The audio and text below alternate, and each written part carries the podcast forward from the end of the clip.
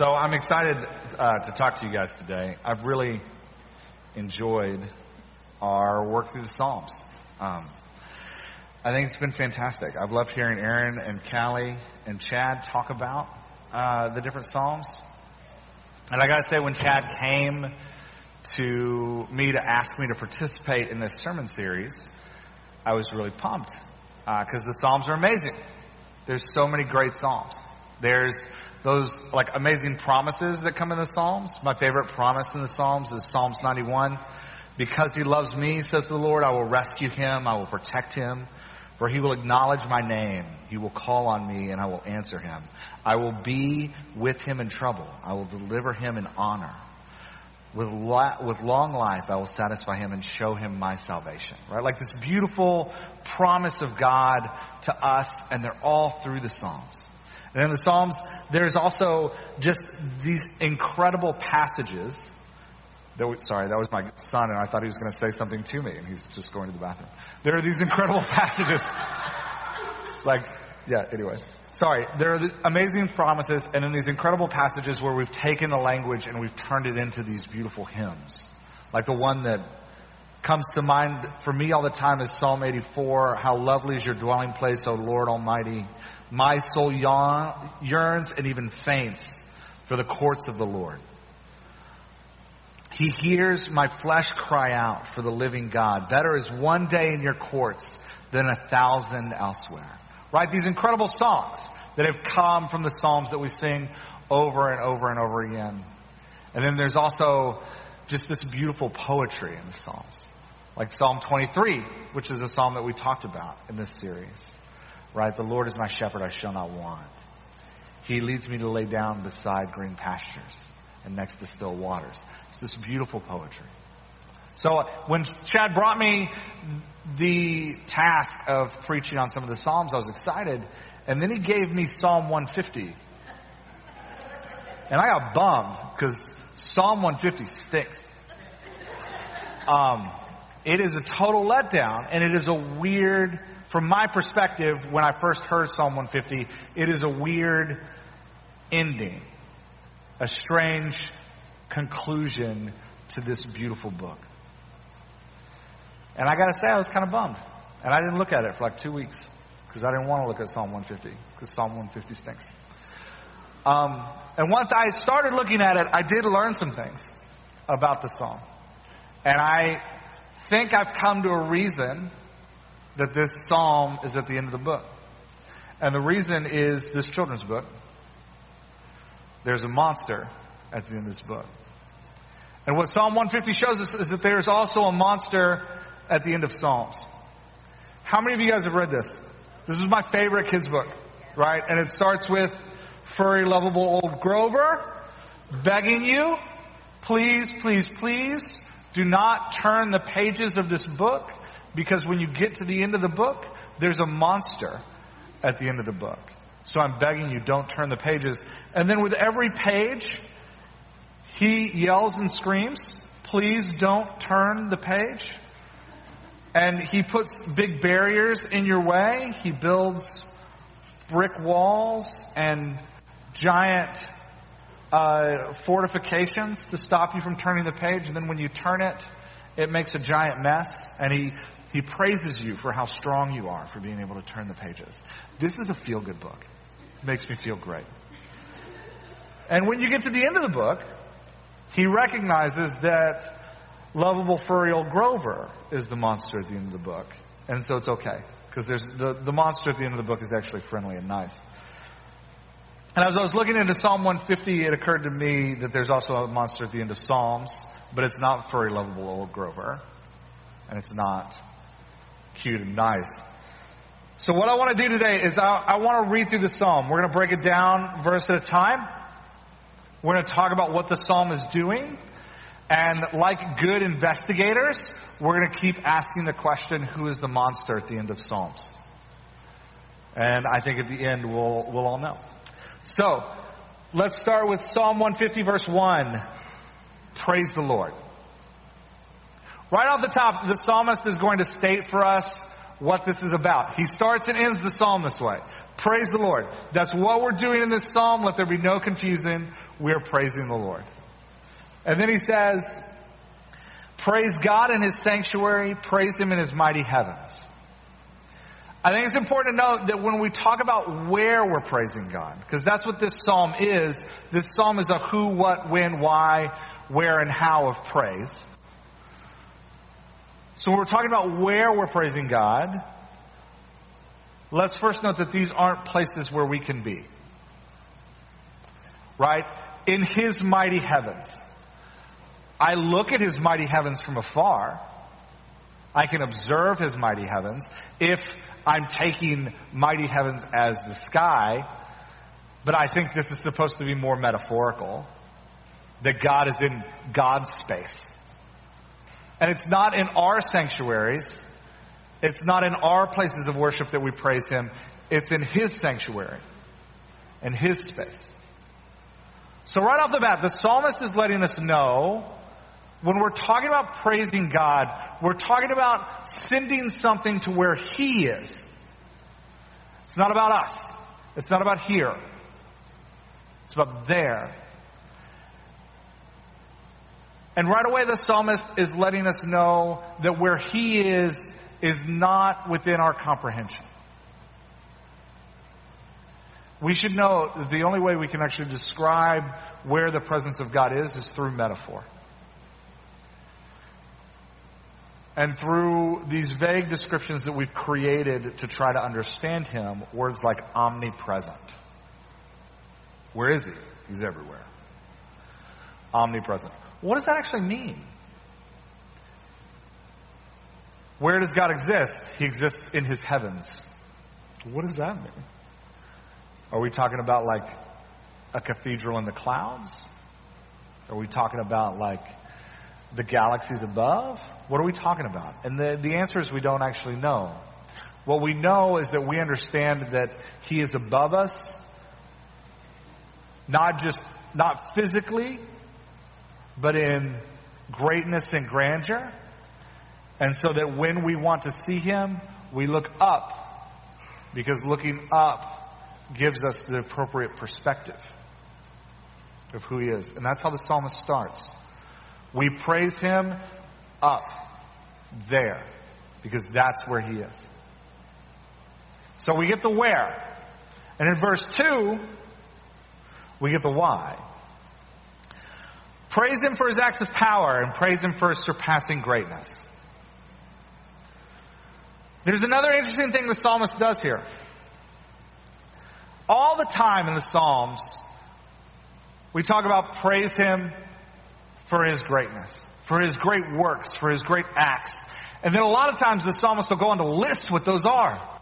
He's our loving Savior. He's kind to us. He's strong. He's our fortifications in times of battle. He was the God that led us out of Egypt. He was the God that brought us to the promised land flowing with milk and honey. He was the God that was with that honeymoon period called the exile. He's that God. Right? Often the psalmist will say, praise him for his mighty works, and then give us space to talk about all the ways we've seen God in, action. Psalm 150 does not do that. Psalm 150 does not give you space to relate God to you. Psalm 150 does not allow me to take the greatness of God and image it through my experiences. Psalm 150 says, Praise him for his acts of power and for his surpassing greatness. This is the what of praise. The where above us. The what for who he is and how he demonstrates it. All of these are clues to discovering who the monster at the end of the book is, by the way. So let's go to the third verse. Verses 3 through 5 are the how. The where, the what, and now we get the how. Praise him with resounding trumpets.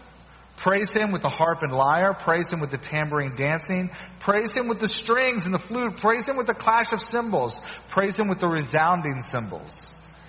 And the cynical side of me says that's just lazy. You can't rhyme the same word with the same word. It's just bad poetry. But the image the psalmist is giving us is how do we praise him? Get everything that's around you that makes some kind of celebratory noise. And use that. Everything that's around you, some kind of celebratory noise. Whether it's you dancing, or the harp, or the lyre, or the flute. The image that comes to my mind is of a long string of children with pots and pans. Banging and shouting and yelling and marching through the house in celebration. And this is the how of praise. So the where of praise is there, and the, the what of praise is the greatness and astounding nature of God. And the how of praise is however you can be joyful, however you can celebrate. Do that thing. And the psalmist is going to end with the who of praise. Let everything that have breath praise the Lord. Anything that breathes, they get to pick up the pots and pans and walk around the room banging and yelling. Anything that breathes. And then the psalmist ends. Praise the Lord. Where? He's in his heavens. What are we praising him for? Because he's God surpassing greatness that we can't even describe, and acts of power that we observe. How? With anything that's celebratory, anything that's joyful, anything that's great.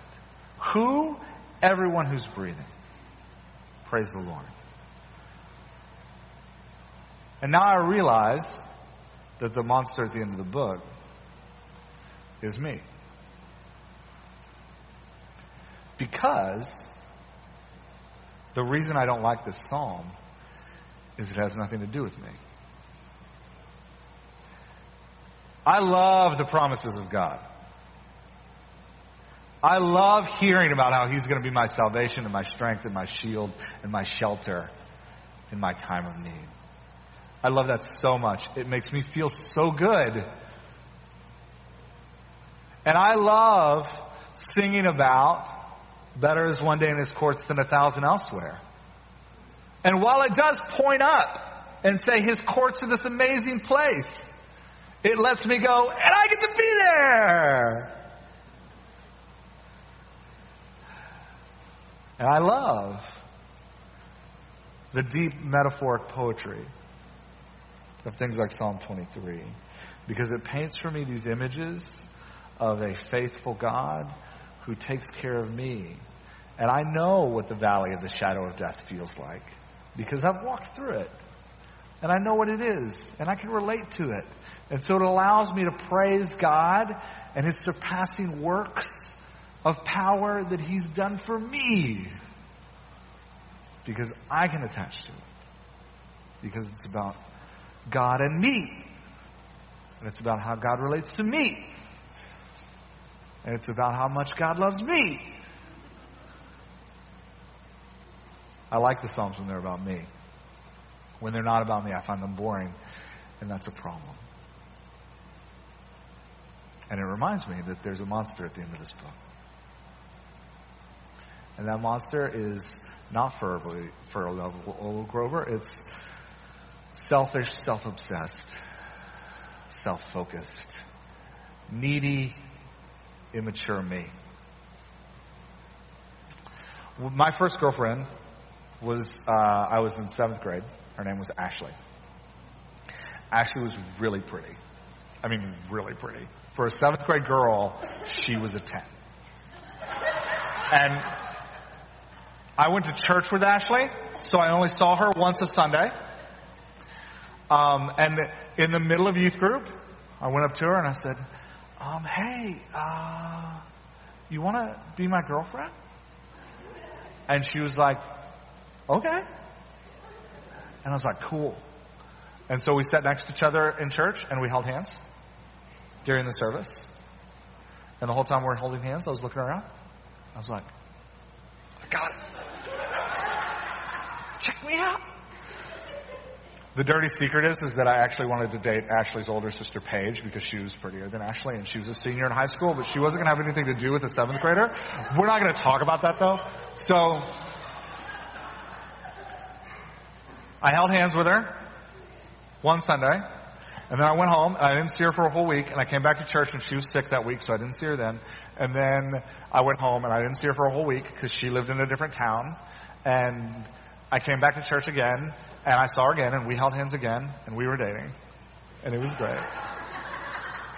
And then I, came, I went a whole week without talking to her again, and then I came to church, and I didn't see her because she was sick again, and then we came back. We came back to church the fifth week. We dated for five weeks, y'all. And I, I asked her to go to the movies with me, um, because I had been at school like bragging about her and talking about how pretty she was. It's like I have a girlfriend, and telling all my friends. I actually ended up bringing a picture of us. This was before cell phones, so I had like a picture, uh, like physical picture that I had got my mom to print off at me at like the local pharmacy, and I was like, "This is her," and they're like, "No way!" And I'm like, "Yeah, isn't she pretty?" And they're like, "Yeah, but you're not in that picture with her, so we don't believe you." And I was like, "No, it's real." And then I went to church on the fifth Sunday, and I tried to hold her hand in the pew, and she didn't want to hold my hand. And afterwards, she told me that she didn't think this relationship was working out. And I went back to school, and I told everyone at school that I had dumped Ashley because I was over it. She's sick all the time. I never even get to see her. It's totally my decision. That first relationship was all about me. Ashley was really just a prop. She was a pretty prop, but that's what she was. Asking her to be my girlfriend was about making myself feel great. Holding her hand in church was about showing off that I could hold her hand in church. And walking around with her picture at school was about telling everybody how cool I was. Ashley was just a prop. As I matured and grew older and started dating Wendy, I came to have an understanding of love that was actually about the other person. About seeing them for who they are outside of me. About understanding that her beauty and her gifts and her talents have absolutely nothing to do with me and that the privilege of being in a relationship with her is that I get to see those things all the time. And that I get to celebrate them. And that's love. Love looks at the other and uplifts it. Uplifts it. Love looks at the other and says, Man, it's just great to be here with you. Mature love. Psalm 150 is mature love. Psalm 150 can bring this beautiful and dramatic and powerful conclusion to the end of a book and leave us out of it. And that is a mature relationship with God. One that I learned this week, I'm still uh, pressing toward, since my first reaction to the psalm was not this one. But one I think uh, we can all achieve, we can all grow into. So, what I want us to do today, we're going to do an art project to end our conversation about the song. I'm going to make Wendy come up and play. And at the end of your pews, there are a bunch of blue cards and a bunch of pens. So everybody get a blue piece of paper and a pen. And here's what I want us to do to celebrate the end of the Psalms. We're going to do something that's not about us. I want you to write on that piece of paper some adjectives. Whatever adjectives come to mind. I want you to write descriptions of who God is. But here's the catch they can't have anything to do with you. So, Savior, if you can put my Savior in front of it, don't write it on that card. It doesn't mean He's not that. It just means today we want to look up into the heavens and describe Him apart from ourselves because it's not about us. Mm-hmm. Because while, yes, this is our journey and this is our path and He's this amazing part of it and we wouldn't be who we are without Him and every day with Jesus is better than the day before. We want to move from our junior high relationship with Him to a true marriage. To admiring Him for who He is and understanding that it's just a privilege. It's just a privilege to know Him. So write on there adjectives, descriptive words that are about God, that have nothing to do with you. Again, if, the, if you can put my in front of it, don't write. Another way to go about this is ask yourself what, what attributes of God do you know are real that you haven't seen in your own life? We're going to take a couple minutes to do this and then we'll pray.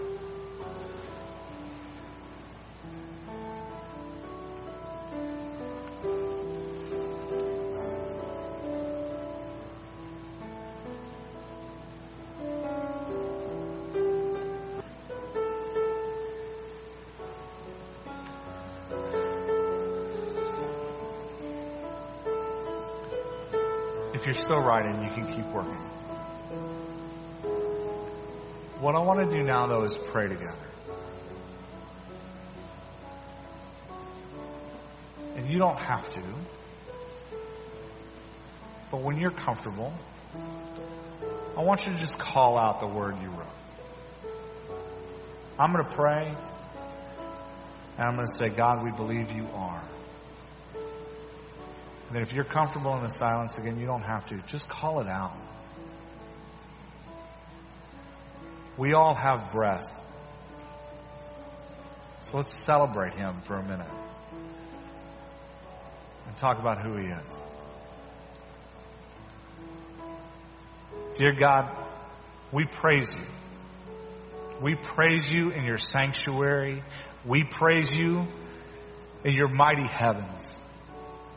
We praise you for your acts of power and your surpassing greatness. Lord, we lift up our trumpets and our harps and our lyres, our tambourines. Lord, we dance in front of you. We clash our cymbals and they make a resounding gong, Lord. Let everything that has breath on earth praise you, God. Because, God, you are unending.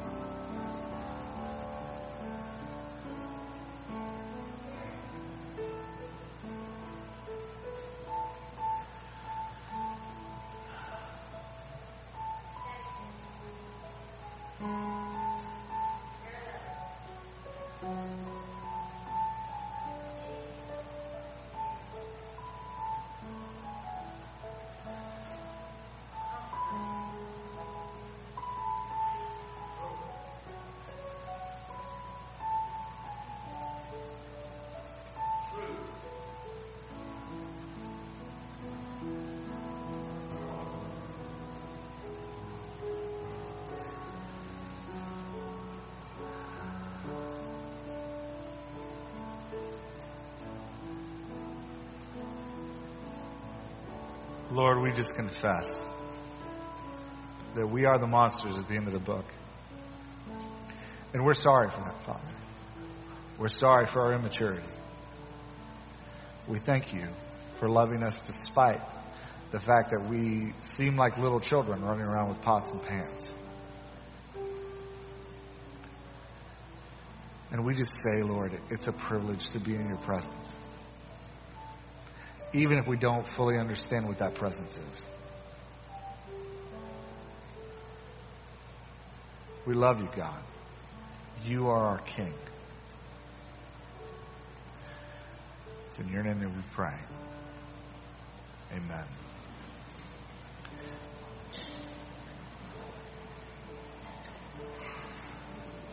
Thank you, Jeff. As Wendy's team comes back up, I just want to encourage you for a second. Um, find a way to keep that card you wrote around you. I went ahead and taped mine to the back of my phone. Um, I think part of dwelling on the greatness of God is dwelling on the greatness of God beyond just today. And you guys, especially those of you who were in Sunday school last week, know I love my spiritual disciplines. So grab a card. If you want to do what I've done, there's tape in the heritage room. Afterwards, you can just grab a piece and tape it to the back of your phone. I suggest you keep it there for a couple days so that every time you take your phone out, you can be reminded of who God is outside of us.